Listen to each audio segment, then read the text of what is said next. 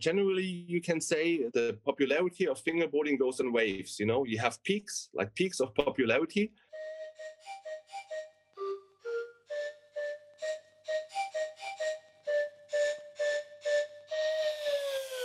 one of the peaks was in 2002 2003 then it goes down again yeah. And then we had we have another we had another peak that was 2008, 2009, 2010, you can say, and so on. So it goes on in waves. Um, and by knowing this, after we it was so popular in 2003, uh, that it wasn't there was nothing you can say in 2005 or 2006 for sure. We did some things, but it was getting slower and all local.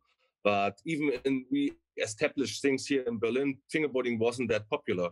And uh, the next peak of popularity is the, the time you mentioned in 2007, 2008, when with the internet, with uh, people connecting, scenes by connecting, we had the first forums popping up, and um, yeah, uh, uh, uh and things getting more serious in the states as well. You know, with Mike doing all the stuff.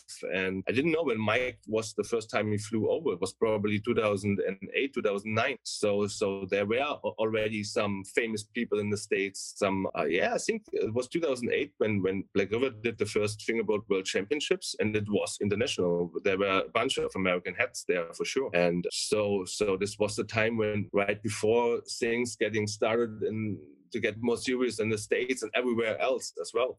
And overall, we had the next peak of popularity in with fingerboarding all over the world. And you yeah. can even say like like 2013 or something, and the popularity went down again, and now it's up.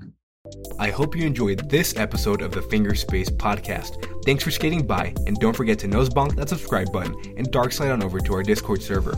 This episode was produced by Fingerspace Co. and hosted by Nostalgia FB. Big thanks to all guests and listeners.